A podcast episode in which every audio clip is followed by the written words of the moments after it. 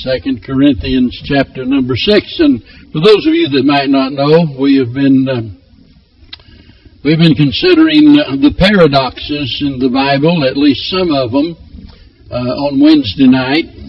And tonight we're going to be looking at another one of those. We we've already talked about paradoxes in general, the purpose of them, and so forth, and we won't go over that.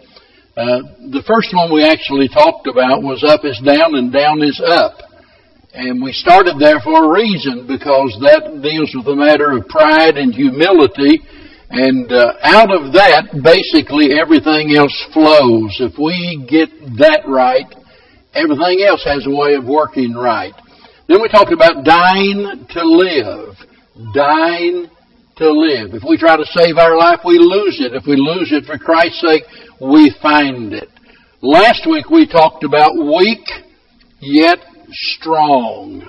That's a paradox the world doesn't understand, you know. They, they think to be strong, you gotta be strong, and they've got it backwards. Sometimes we're just not weak enough to be as strong as we need to be.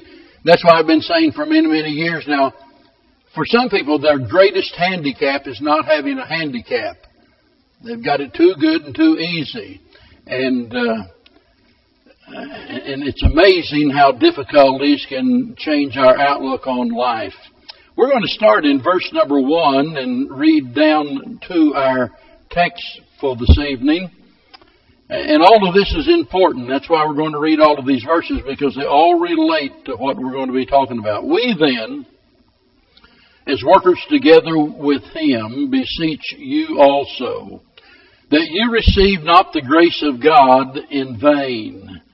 For he saith, I have heard thee in a time accepted, and in the day of salvation have I succored thee. Behold, now is the accepted time. Behold, now is the day of salvation.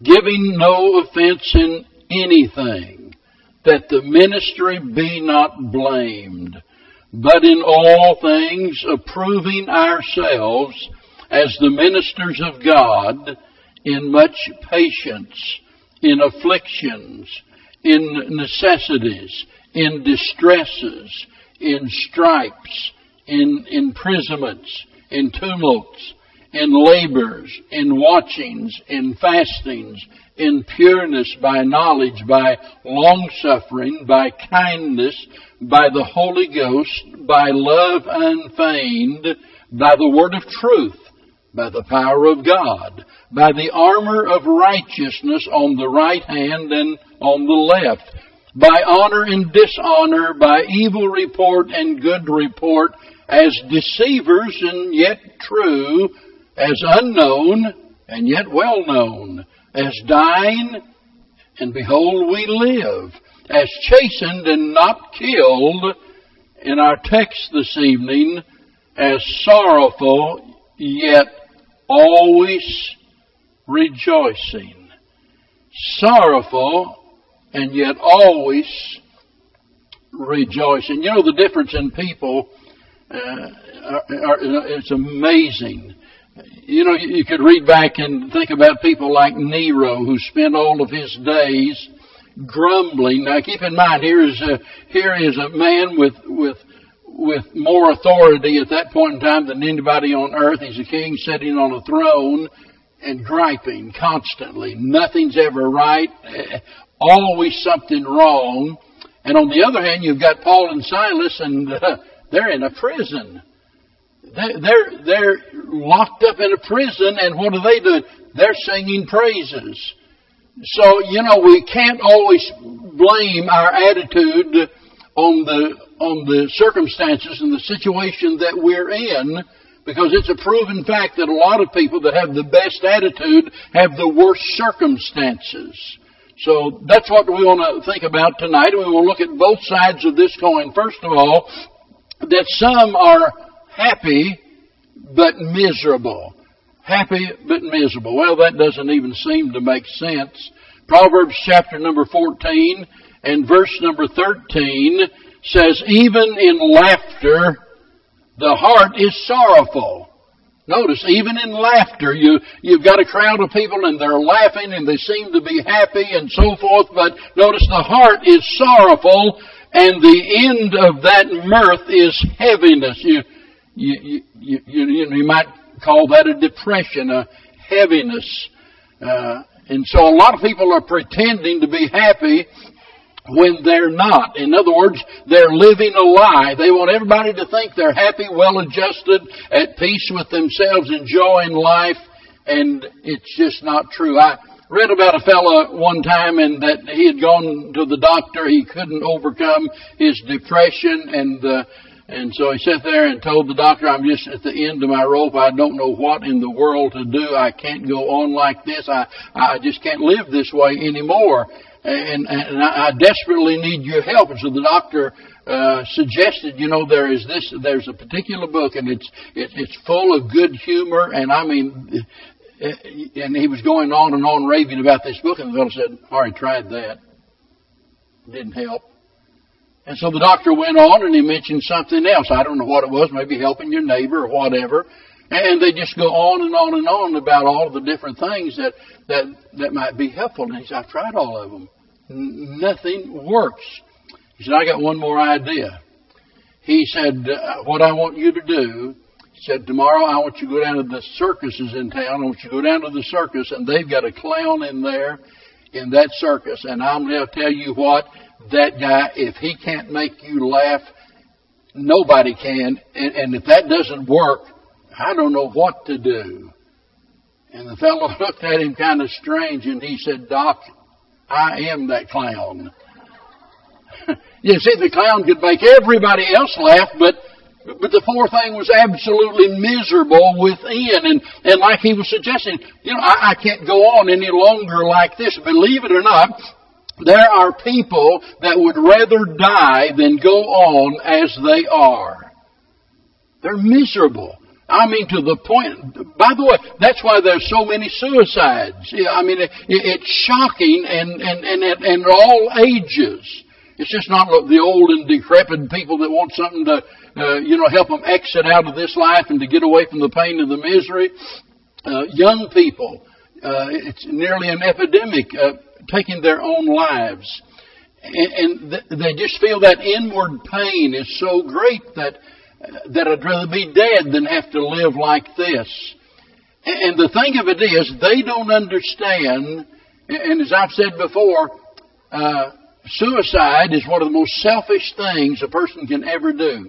That is pure selfishness. And look, that's the root of this problem. That's what the problem is all about.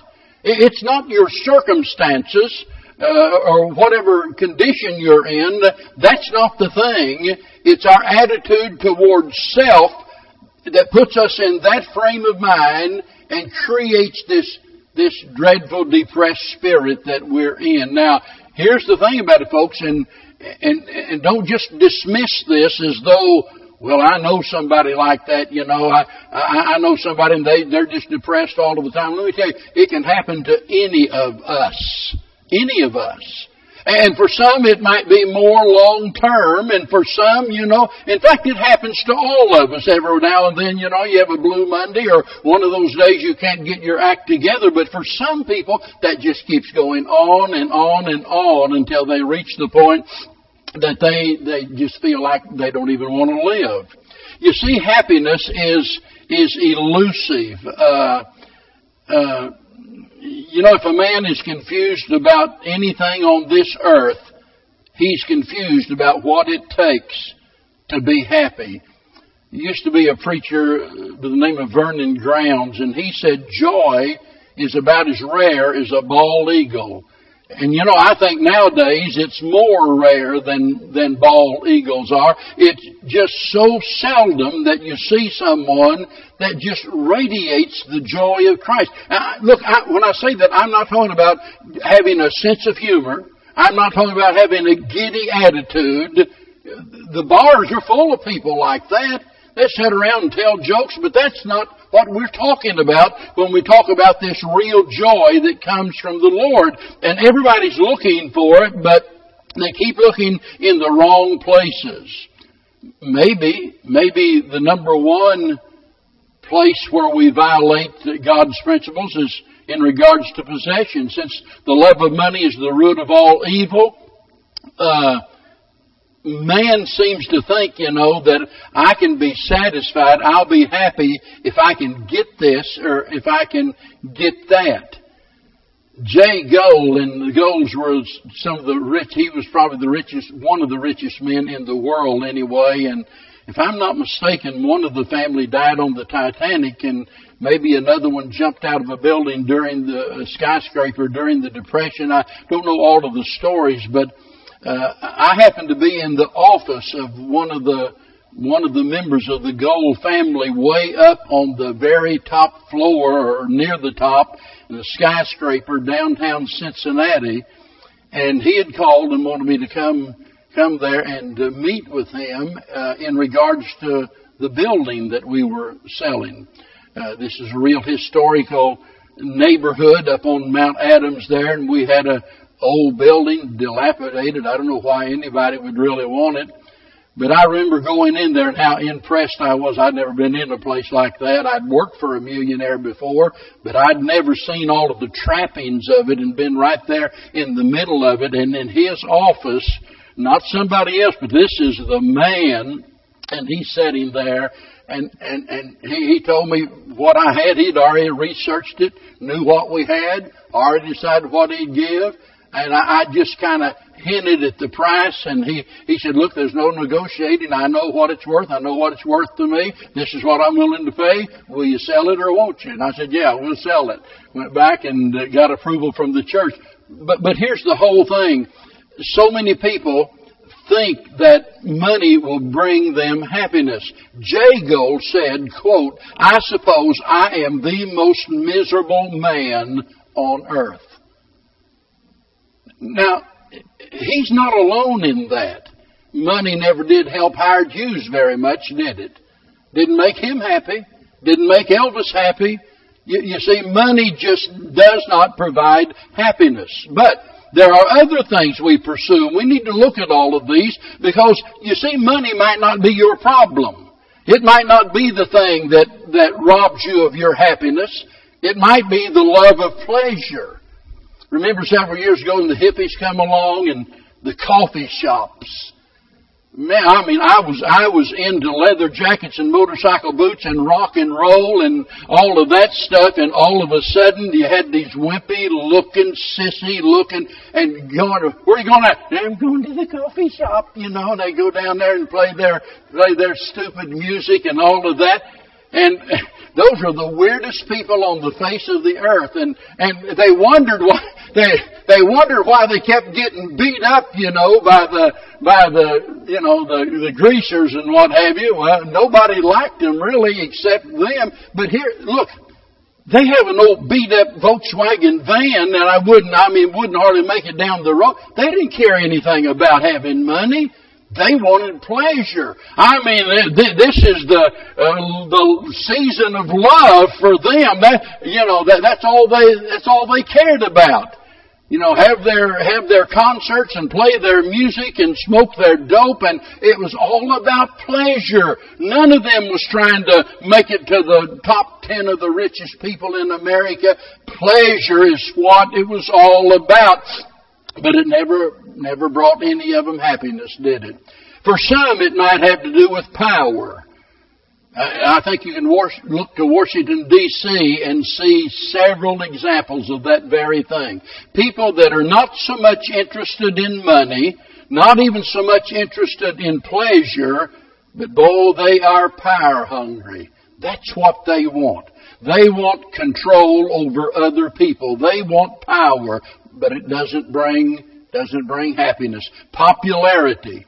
You can go on and talk about drugs and drink and everything else, but there will never be any happiness until we get to the root of the problem. So some people are happy in the sense that they're trying their best to satisfy these longings in their heart and they go through periods when they appear to be successful in their own eyes as they search for what they want, and they're laughing, in, but in their laughter, there's this heaviness of heart. They're with the crowd and they're having fun and they're cutting up and they enjoy it, but they go home at night. The crowd's gone. The, mu- the music's gone. The room is quiet and they're there all alone and they're frightened and they're miserable. Time and time again you read that testimony. Now, that's one side of the coin.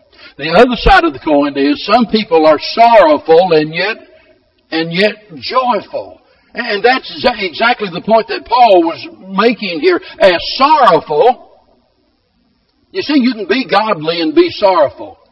Some people have this, have this idea that if I'm really a spiritual giant, if I'm really godly and so on and so forth, that, that, that, that I'll never let anybody see that I'm sorry. Well, I'll tell you what, Paul cried more than a few tears and he, he, in fact, he warned people day and night with tears and there was evident sorrow in his life, but at the same time, with that sorrow, there was always yet rejoicing. Now this is where joy differs from happiness. You know, we, we talk about happiness and as somebody said, happiness depends on happenings and that's the way a lot of people look at it, you know. If this happens, I'll be happy. If it doesn't happen, I won't be happy. Joy, however, depends on Jesus. It depends on our relationship with Him. And the Bible gives us numerous examples. I was just sitting there a while ago and thumbing through my Bible and turned over to the book of Acts and, uh, and, and maybe you ought to turn there and, and look in chapter number six for just a moment, and here's a man with the name of Stephen, and this is really amazing. There's an old song that says, uh, see, once a man named Stephen preached about the Lord. The name of the song is I See Jesus. I see Jesus standing at the Father's right hand. And I remember the first time I heard that song, I wanted to shout. It was such a blessing. But notice here, chapter 6 verse 15, and all that sat in the council looked steadfastly on him and saw the face as it had been the face of an angel. Now look across the page, chapter number 7, or maybe the next page in your Bible in verse 59, and they stoned Stephen, calling upon God and saying, Lord Jesus, receive my spirit. And he kneeled down and cried with a loud voice, Lord, lay not this sin to their charge. And when he had said this, he fell asleep. What a wonderful example that is of a spirit-filled Christian in a difficult situation, not thinking of himself, but thinking of others. Lord, forgive them. He doesn't say one word about God help me to get out of here. Lord, this hurts. Help me to escape. I don't deserve this. He's praying for his persecutors, you see and his face is aglow as he sees the Lord Jesus Christ. You see, that's what really infuriated them. Whenever he said, yeah, I see Jesus, he's standing at the Father's right hand, and they went berserk. I mean, they killed him. How could he be alive? And, and, and how would he be standing at the Father's right hand? And infuriated by their anger, they stoned him to death. Well, of course, there's Peter and, and, and John back in Acts and, in chapter number five, you remember where they beat them and put them in prison. And the Bible says that they rejoiced. They rejoiced and, and counted it a, counted it an honor to suffer for Jesus' name. Isn't that amazing? That somebody go through something like that. And then, of course, there's Paul and Silas in the Philippian jail. It's midnight. Here they are. They've been beaten in prison. And at midnight, they sang, and, and they sang, and and prayed unto the Lord at midnight. Uh, what a wonderful story that is. So the Bible gives us all of these examples, but let me tell you, all of the examples are not in the Bible.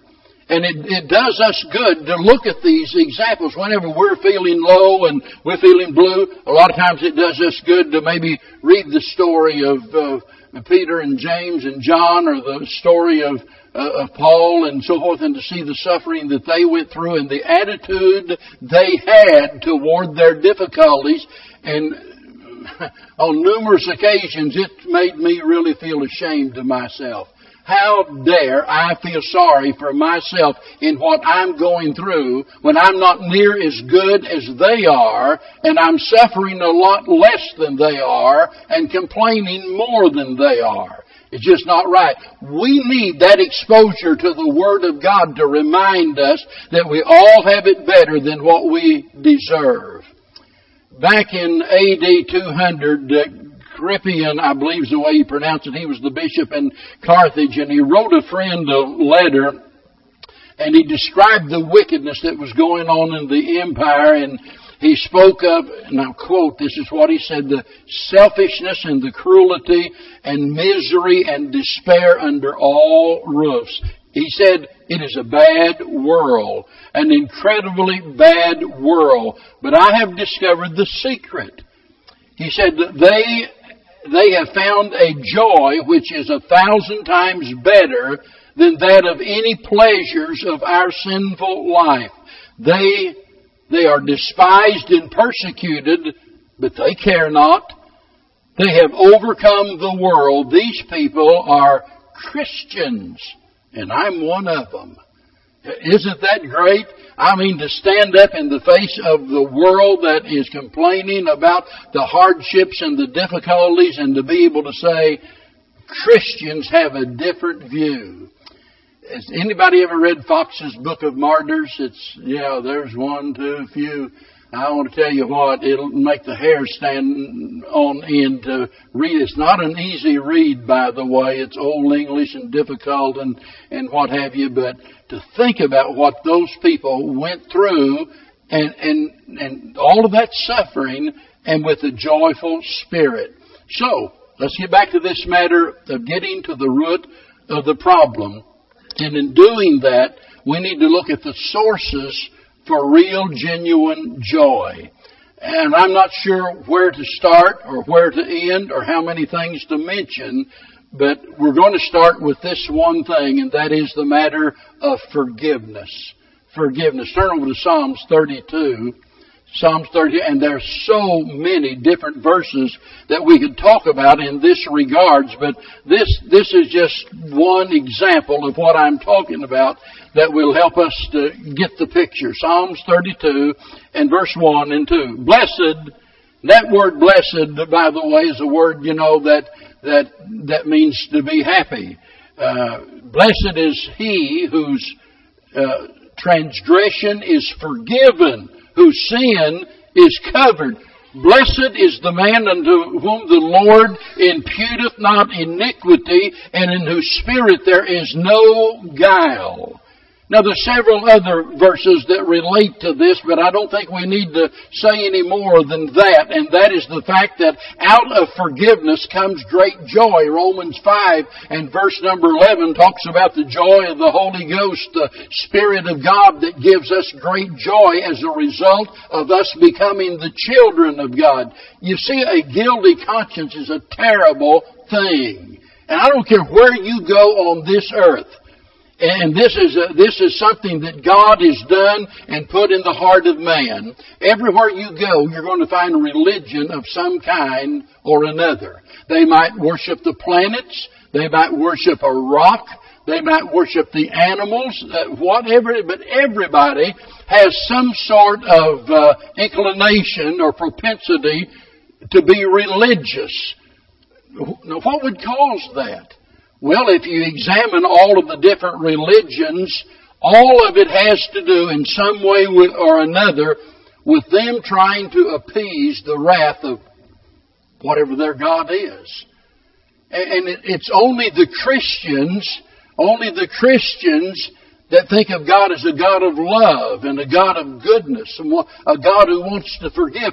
But you see, Anywhere you go, you're going to find people that know that they do not measure up to the light of their conscience. In other words, they know they're not as good as they could be and as good as they should be, and uh, and because of that, they they look to their God, whatever it is. You see.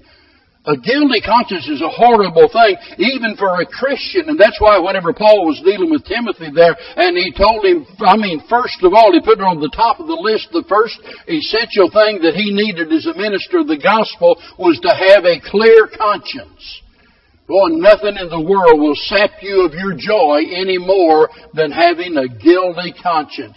And it's a wonderful thing when you know you've done wrong and you confess it to God and you get it right and you know God has forgiven me. I, I mean, it'll put a spring in your step and a smile on your face and joy in your heart. Just know God has forgiven me.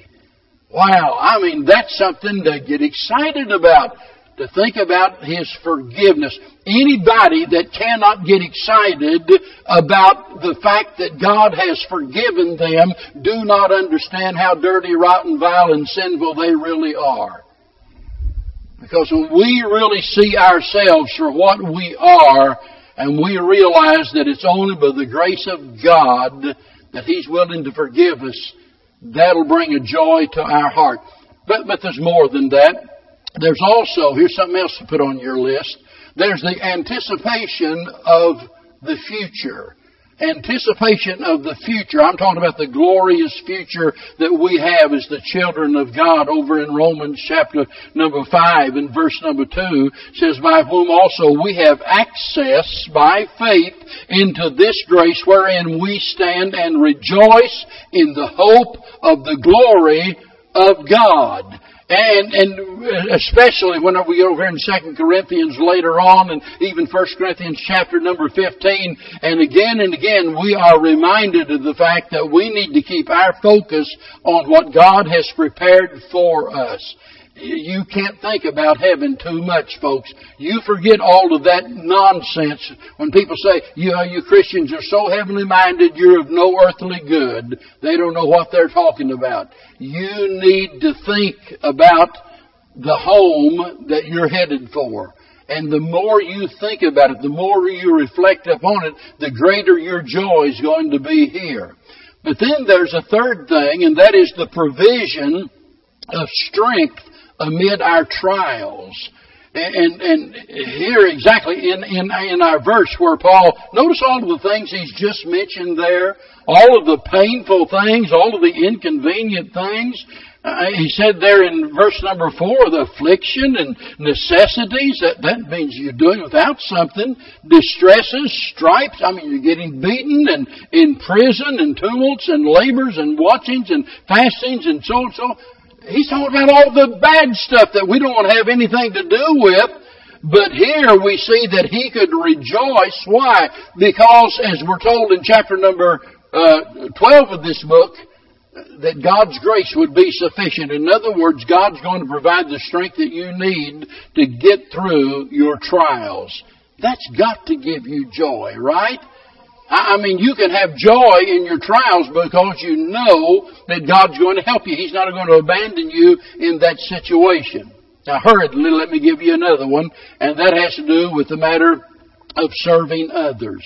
Maybe one of the best ways on this earth for us to get out of our depression, for us to start enjoying life, is whenever, whenever we make it our goal in life, or one of our goals, uh, to help other people. We put duty first, duty ahead of the pursuit of our own pleasures. Now I'm going to wrap it all up with this one because nothing is more important than this, and that's the matter of holiness. You see, being helpful to others will only do so much. It'll make you feel good about yourself. I'm, I, the, the other day, Bev and I was in a restaurant, and I, I'm not saying this to brag because I don't do things like this near as much as I should, but we were sitting there, and the waitress went over, and there happened to be a couple uh, sitting a couple of uh, booths down from us, and the waitress said something to them about uh, I think it was the 43rd anniversary, and they were in there eating together, and so Bev and I got to watching them, and and uh, got to thinking about that, and they you, they were so excited and so forth, and and I, I don't know, I just felt impressed. I called the waitress over and I said, "Give us their ticket, and you don't need to tell them where where."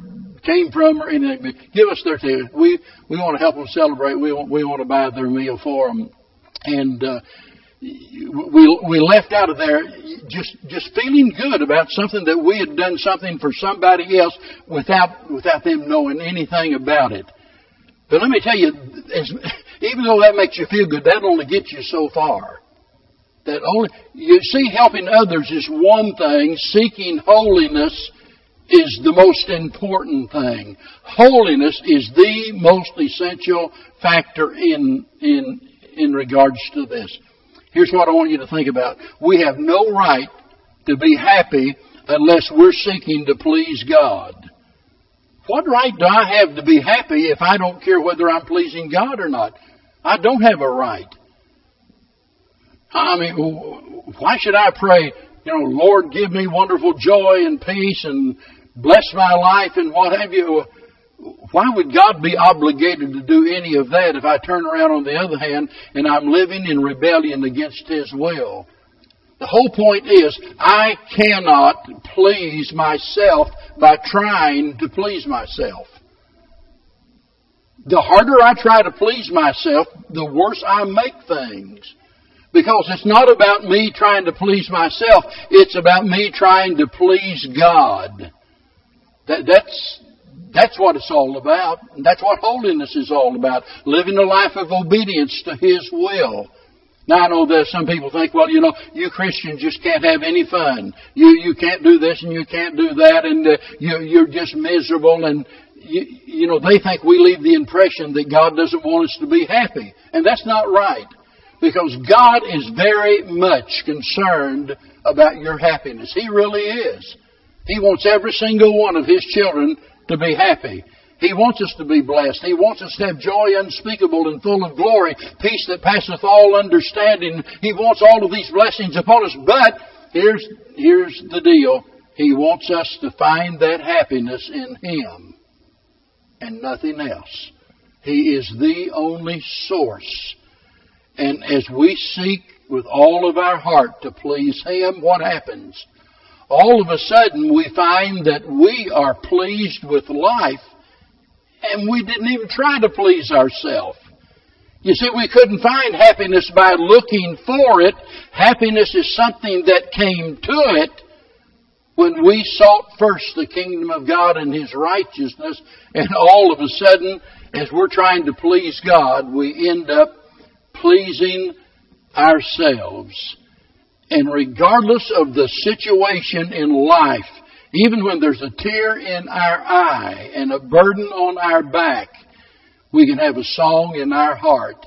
And that's why Paul says here, as sorrowful, yet, and I love this word, I underlined it in my Bible, always, always rejoicing. Not just part of the time. I mean, he says we need to do it all of the time. And that's, that's difficult, isn't it? Because a lot of times we'd rather complain than to praise the Lord. And we need to remember that. Always rejoicing.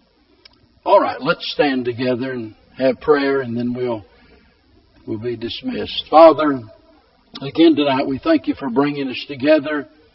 We thank you for each person that's here, every family that's represented. We thank you for your word and the strength and the comfort that it provides. We Thank you, Heavenly Father, for the example of those that lived long ago, men like Stephen, Peter and James and John and Paul, uh, those men that inspire us so much.